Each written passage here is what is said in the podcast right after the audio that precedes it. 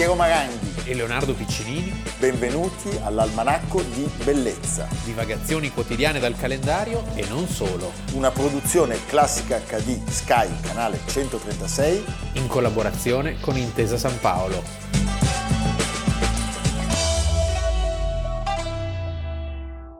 Almanacco di Bellezza 8 novembre, Leonardo Piccinini. Piero Maranghi.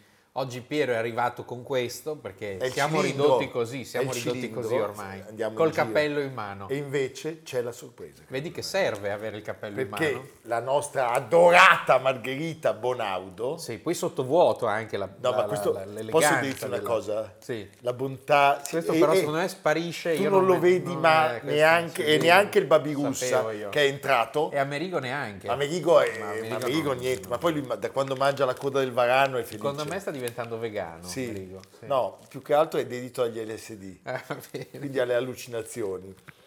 No, ma una cosa... Margherita Bonaudo è... È una benefattrice. Sì, non solo, ma è l'esempio. Sì, si prende cura dei poveri. Prendete ad esempio Margherita Bonaudo. Cotechino. Devo dire che tra, tra i regali che arrivano, gli insaccati hanno un, eh, una sì. posizione Sì, è sua passione. Libri pochi. No, è così, perché sanno benissimo che non leggiamo. Dica, sua passione Predomina- predominante è il salame è- piccante. È il salame piccante, l'insaccato piccante, va bene. Iniziamo con una bomba. заместитель председателя Совнаркома Союза СССР и Народный комиссар иностранных дел Вячеслав Михайлович Молотов обратился по радио к гражданам и гражданкам Советского Союза. Граждане и гражданки Советского Союза. Советское правительство и его глава, товарищ Сталин, поручили мне сделать следующее заявление.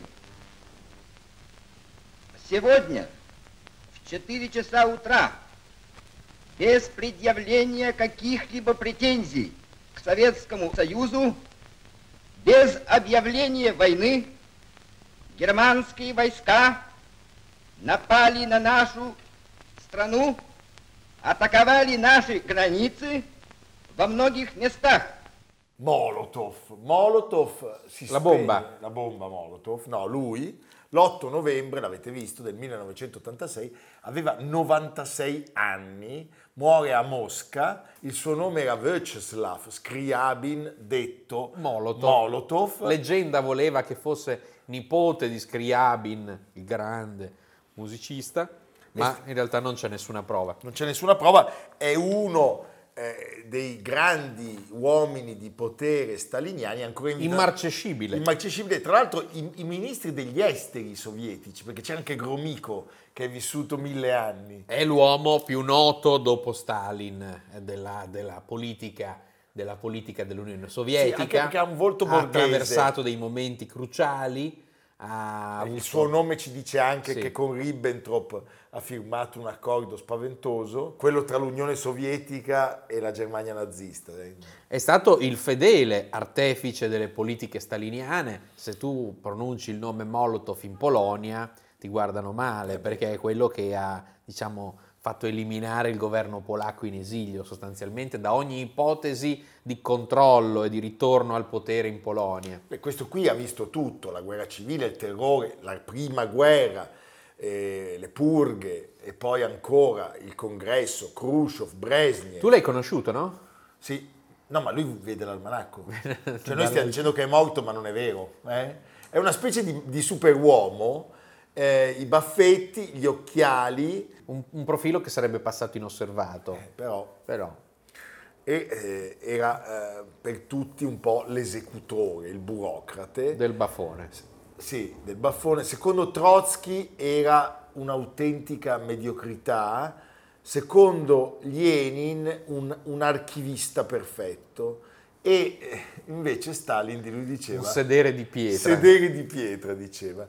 Però parliamo di un uomo che aveva certamente un- un- una buona dose di coraggio e anche una buona dose di capacità diplomatica, E quindi sangue freddo. freddissimo. Anche una vita movimentata e un certo cinismo. Certo, lui era nato, pensate, a- a Kukarka, oggi si chiama Sovetsk, nella Russia europea nord-orientale, Posto eh, sì, eh, insomma, da cui fuggire. il 9 marzo del 1890 e non era parente di Alexander Scriabin, si unisce al Partito Operaio Socialdemocratico Russo, la frazione bolscevica eh, Di questo partito di- del diventerà- quale diventerà il Partito sì, Comunista e il suo, il suo nome di battaglia Molotov, da Molot, che in russo significa non bomba, come abbiamo detto all'inizio, Ma martello, anche Stalin era un nome di battaglia, anche Lenin. Il tuo qual è, Piero? Damigiana. il, mi- no, il mio è Parsifal, Parsifal. Eh sì, me l'ha dato la mia mamma, Che bello. eh? hai capito? Salutiamo. Pra idiot, a idiot id nove stavidom. Brava Anna. Va bene, ho parlato in russo perché Sì. In omaggio a lei, così solo lei può capire. Perché lui sa molto bene il russo, Piero. Sì, sì, pra idiot, a idiot id nove stavidom, sempre la stessa cosa. Senti, il regime zarista lo arresta e lo spedisce dove se non In Siberia. in Siberia. Quando torna nel 1911 entra dove? Nella redazione della Pravda. Sì, e, e conosce, e conosce Stalin. Stiamo parlando di un giornale che allora era clandestino perché c'era ancora lo zar. Stalin era il direttore, Era il direttore. quindi è nato in un giornale il suo rapporto con Stalin. Certo, e partecipa alla rivoluzione, sono diversi i ruoli operativi che ricopre e diventa soprattutto un fedelissimo alleato di Stalin. Allora, se eh, Trotsky di lui diceva che era molto mediocre, un po' gli dobbiamo credere perché se Stalin l'ha risparmiato vuol dire che non lo temeva, diciamo. Certo. Eh? Sì, diciamo che rispetto a personaggi come Beria o come altri Caini del regime sovietico ha avuto vita lunga. ha avuto vita lunga. Stalin diventa segretario del partito nel 22, Molotov è eh, di fatto il vice segretario. Nel 1926 diventa membro effettivo del Politburo e da allora collabora con Stalin eh, nella lotta contro l'opposizione eh, di destra Contro tutti. E di sinistra. Contro tutti tranne Stalin. To- eh, esattamente. Trotsky, eh, Zinoviev, Bukharin. Kamenev, Bukharin. Pian piano è lui che contribuisce in maniera anche determinante a far assumere a Stalin il controllo totale del partito e eh, Stalin lo premia perché nel 30 lo nomina presidente del Consiglio dei commissari del popolo. In buona sostanza, Questi titoli roboanti che poi voleva dire il primo- premier. premier, primo Sì. ministro. E lui lo tiene per 11 anni e, eh, ed è lui Ed ecco si che partono i piani quinquennali. de- di quella mostruosità Sì. dei, dei famosi piani quinquennali E poi lui e firma... soprattutto perché stanno firma- insieme, sì. se fai il piano quinquennale devi fare anche le purghe. Le purghe. Le purghe, 372 liste di esecuzione portano la sua firma, persone da imprigionare o da giustiziare. Eh, c'è da sottolineare che Stalin ne ha firmate meno di lui, quindi Molotov, dietro quest'area così un po' di burocrate appannato, è in realtà un personaggio molto crudele. e feroce, il 3 maggio del 1939 Molotov diventa anche ministro degli esteri e in questa veste, Certo. abbiamo detto, stipula e firma Il a Mosca con Joachim von Ribbentrop. eh, il patto Molotov-Ribbentrop, un trattato, Sì, di non aggressione tra l'Unione io Sovietica lo e la chiamerei un Germania. trattato di invasione della Polonia. Esatto, che però ha le clausole segrete Certo. e quindi eh, è un patto che sorprese le opinioni pubbliche di tutto il mondo e mise in imbarazzo, l'abbiamo raccontato, eh, la- la- il sistema dei partiti comunisti d'Occidente, e però nella- nelle clausole segrete c'era un protocollo che divideva le sfere di influenza delle due, Esatto. delle due potenze e soprattutto stabiliva la- l'area di competenza nell'invasione della Polonia. Stalin eh, non immaginava che eh, Hitler alla lunga non l'avrebbe preso sul serio quell'accordo e quando il 22 giugno del 1941 l'esercito nazista avviò l'operazione Barbarossa invadendo l'Unione c'erano, mol- Sovietica, c'erano molti segnali, eh, perché i russi i- lo sapevano, però lui non ci, cre- non ci credeva, fino alla fine ehm, lo riteneva non possibile, pensava fosse più una prova di forza. Ci furono quei giorni di sparizione, di assenza di Stalin, un po' come quelli di De Gaulle eh, durante il 68. Certo. E pensate, Stalin addirittura aveva il timore di essere arrestato durante quei giorni. E c'è da dire che Molotov nemmeno allora perse la calma, parlò per radio al popolo russo dicendo la nostra è una causa giusta, il nemico sarà sconfitto, la vittoria sarà nostra.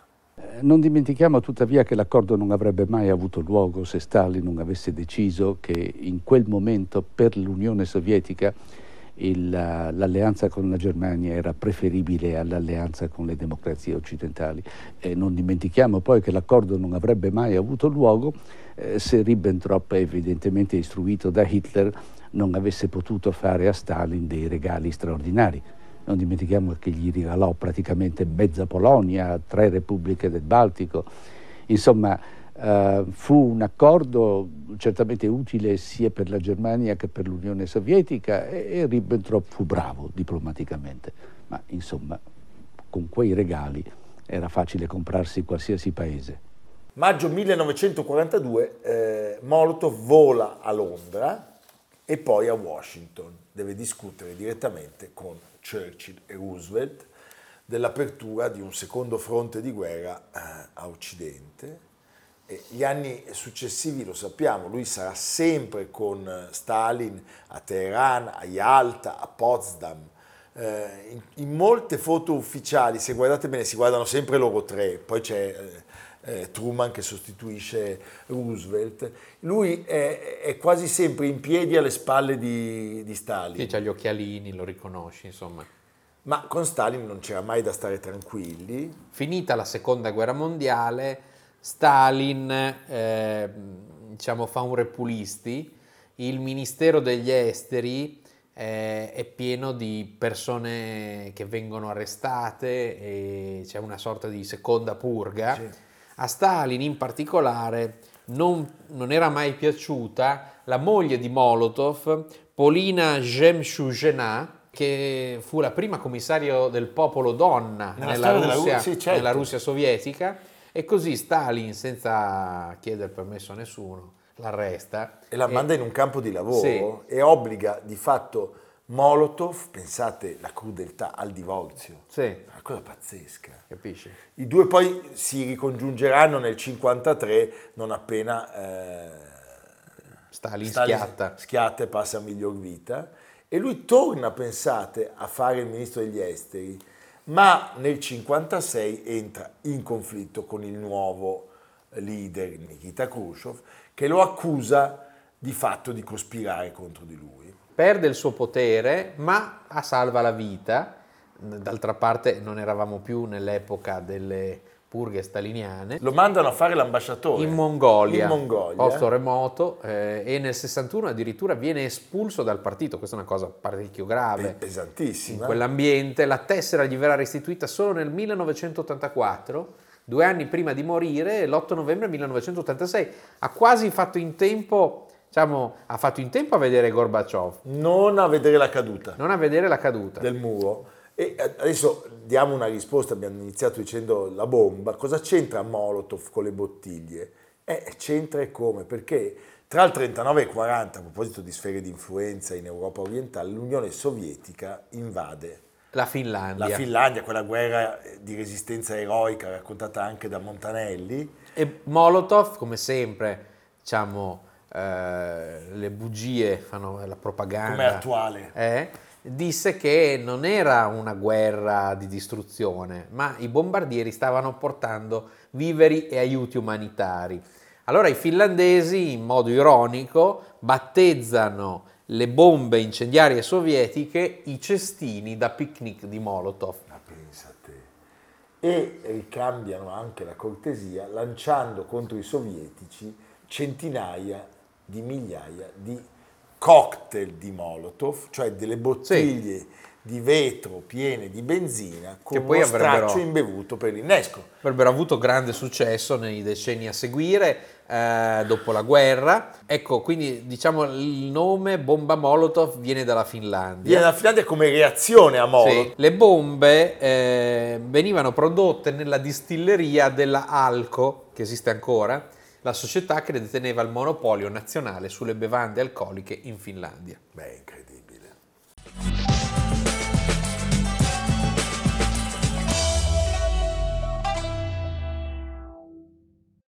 C'è stato un dominatore in Italia che comunque ha eh, nel, in quota parte per quel periodo storico in cui Napoleone Bonaparte è eh, entrato in Italia menomato eh, i principi di indipendenza e di sovranità nazionale italiani, io penso che possa essere un'ottima opera d'arte da mettere altrove, ma non nel luogo che rappresenta l'indipendenza e la sovranità nazionale, cioè una, una specie di certo.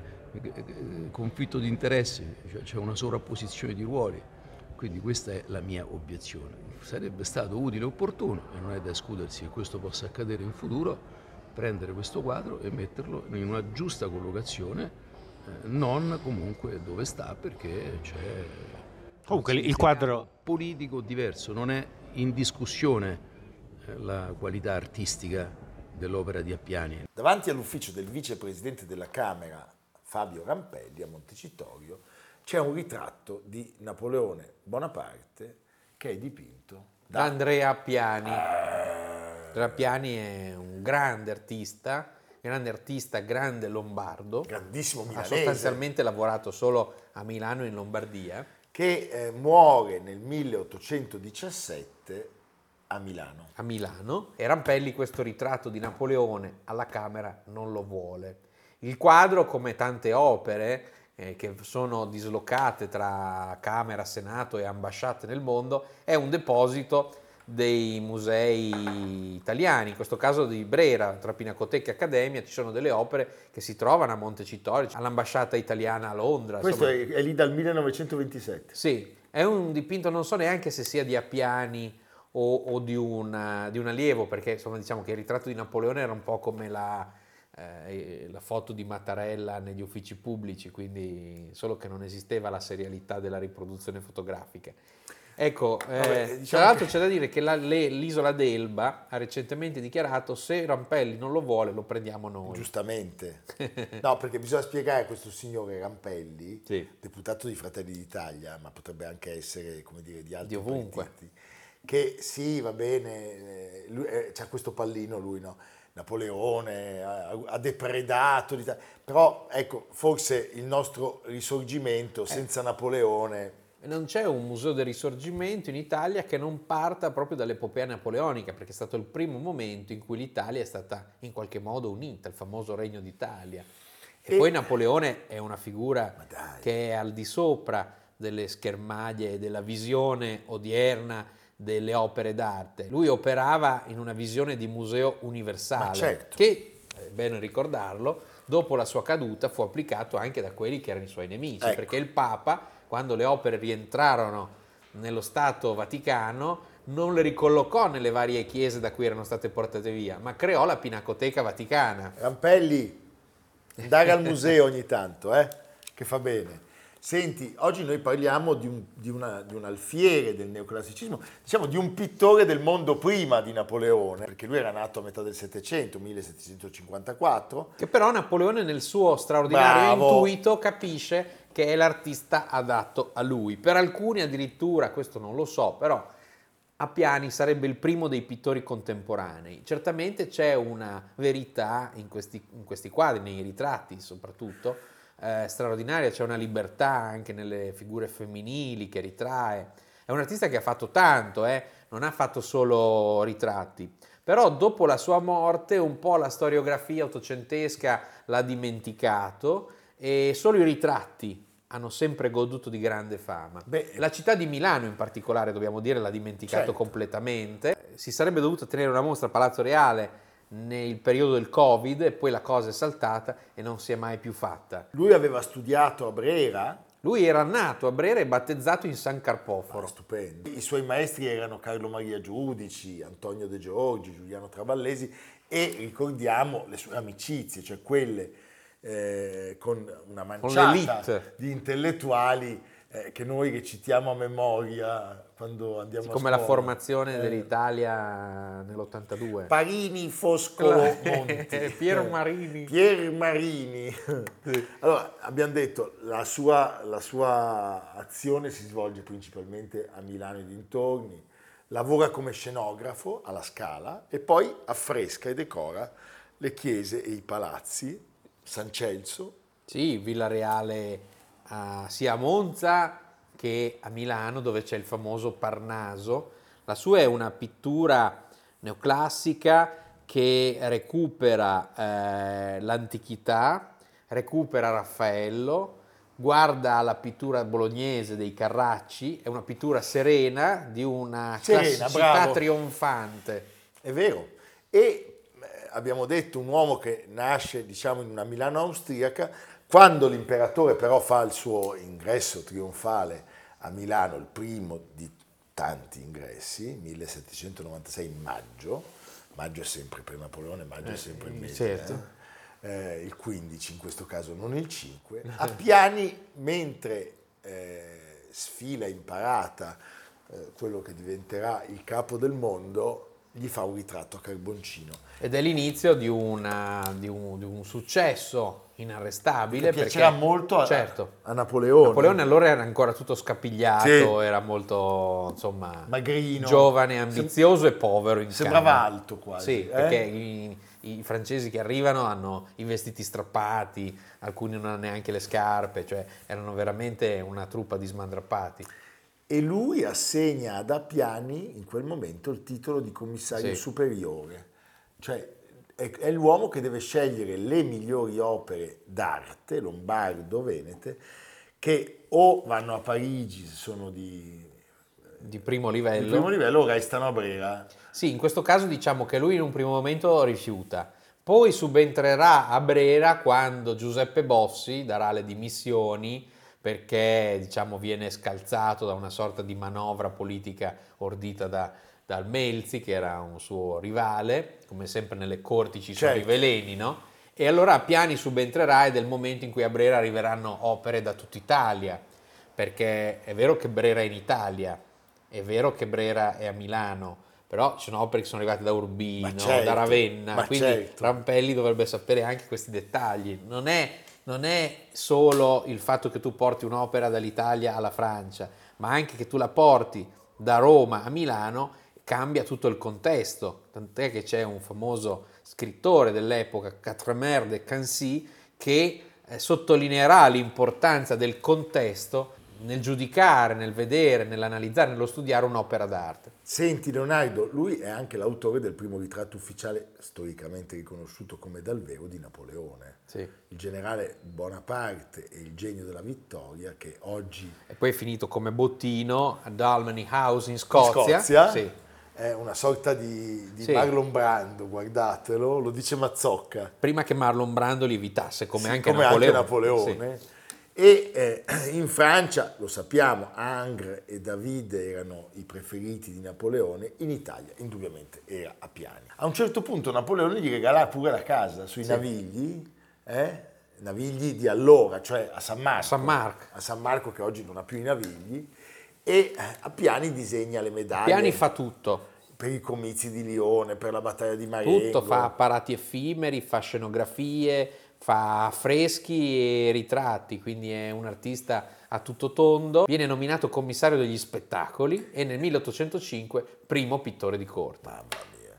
Allora, in questo contesto, l'opera più importante che ricordiamo sono i fasti di Napoleone, si tratta di 39 dipinti a Sì. tempera su tela, a, a- a monocromo, eh, che sono sostanzialmente un'imitazione del bassorilievo antico. Questo diciamo che lui è eh, l'artefice della decorazione di Palazzo Reale, tante sale, quasi tutto è andato distrutto. La sala delle Cariatidi. La- E nella sala delle Cariatidi realizza questo ciclo che lo, che lo rese celebre e che lo mh, fece conoscere al mondo presso artisti come appunto Canova, eh, David, Lawrence. E purtroppo questo, questo è andato perduto 80 anni fa, nel 1943, Durante i con bombardamento. Anche se l'immaginazione vi può aiutare a immaginare cosa fosse, se andate nella meravigliosa Villa Carlotta, Sì, a Tremezzo, sul lago di Como, c'è questo frammento con l'apoteosi di Napoleone un po' conciato,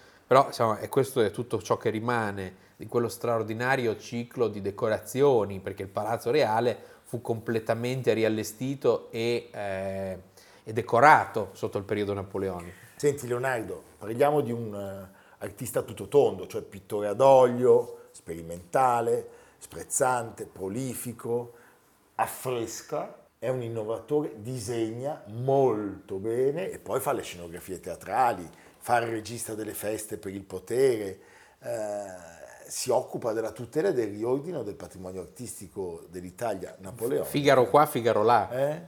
e si occupa, eh, signori, eh, questo non possiamo dimenticarlo, della costituzione della Regia Galleria di Brera. È proprio nel momento dell'apice di Brera, quando arrivano talmente tante opere che sono costretti addirittura a segare la chiesa in due perché non sanno più dove metterle.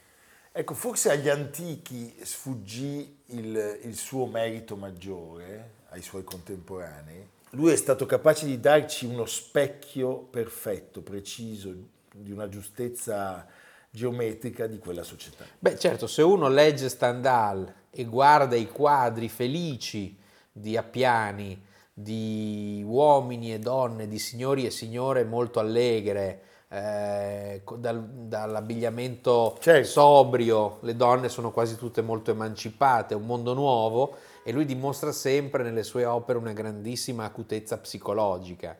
Eh, per cui ci sono dei ritratti suoi bellissimi di tutta l'elite del momento, c'è una serie importante, ad esempio penso a, a Villa Galarati Scotti, ex Melzi, a Bellagio, ma in tante, in tante collezioni Eh. si possono trovare delle bellissime opere di Appiano. Alla Gnam di Roma c'è il ritratto di Vincenzo Monti Certo. che eh, Stendhal diceva il più bel capolavoro della Piani, c'è il violista, pensando ai telespettatori di classica, Alessandro Rolla.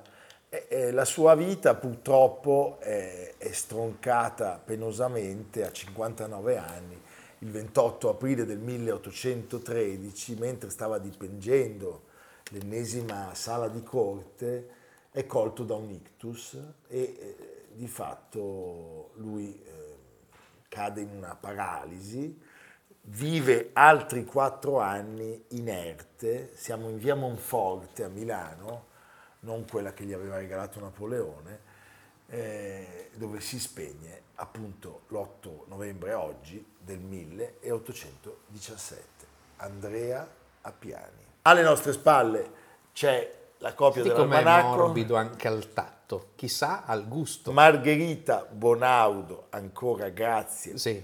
E voi cercate di imitare la generosità di questa donna, insaccati, caramelle, assegnetti, assegni, contanti, Si, si accetta tutto. ma anche degli slotti polacchi. Si accetta mandare. tutto perché tra me, Piero e Amerigo, E il Babirussa, qui insomma la, la situazione è un po' magra. è vero. Co- ma magra. adesso magra non direi più dopo questo. Dopo questo, questo, ci, questo ci, ci mantiene per un po' di sì, tempo. qualche ora. Dove Sì. andiamo? Usciva 50 anni fa in, eh, nelle sale cinematografiche di tutto il mondo, in Italia sarebbe uscito un anno dopo Robin Hood di Disney.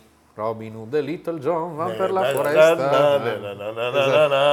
Esatto. Wolfgang Reitermann, Little John l'abbiamo raccontato, è la fotocopia Di Baloo. del libro della giungla, è un eh, cartone straordinario. Straordinario. Anzi, posso dire una cosa? Straordinario. straordinario, guardatelo, ascoltate le canzoni, se non avete dei problemi a trovarlo, a reperirlo, Piero ci pensa lui che Faccio tutto io. dal punto di vista tecnico è veramente preparato. Sì, eh, per il resto fa Basta. Per il resto fa schifo. Ma sul tecnico non è imbattibile. Sul tecnico, Sul tecnico il Maranghi la sì, vede lunga. Ripara le televisioni. Sì, quelle bianco e nero, Sì. quelle, quelle- quelle che devi girare la, la- la rotella, hai in mente eh? le due rotelle che non si capisce, una a destra e una a Eh, sinistra, l'acqua calda e l'acqua fredda, non, non so, va bene. Sentite, allora grazie Leonardo di aver dato questo consiglio, Noi grazie. ci rivediamo domani. Beh, eh, sì, forse Come sì. sempre. Ah, perché l'almanacco va in onda tutti i giorni. Tutti i giorni. Sai che non me ne ero Ma dov'è che l'ha trovata una trasmissione che va in onda tutti i giorni? Ma no, Due volte al giorno. Due volte al giorno con il cotechino eh, e, e la simpatia di Leonardo e l'ignoranza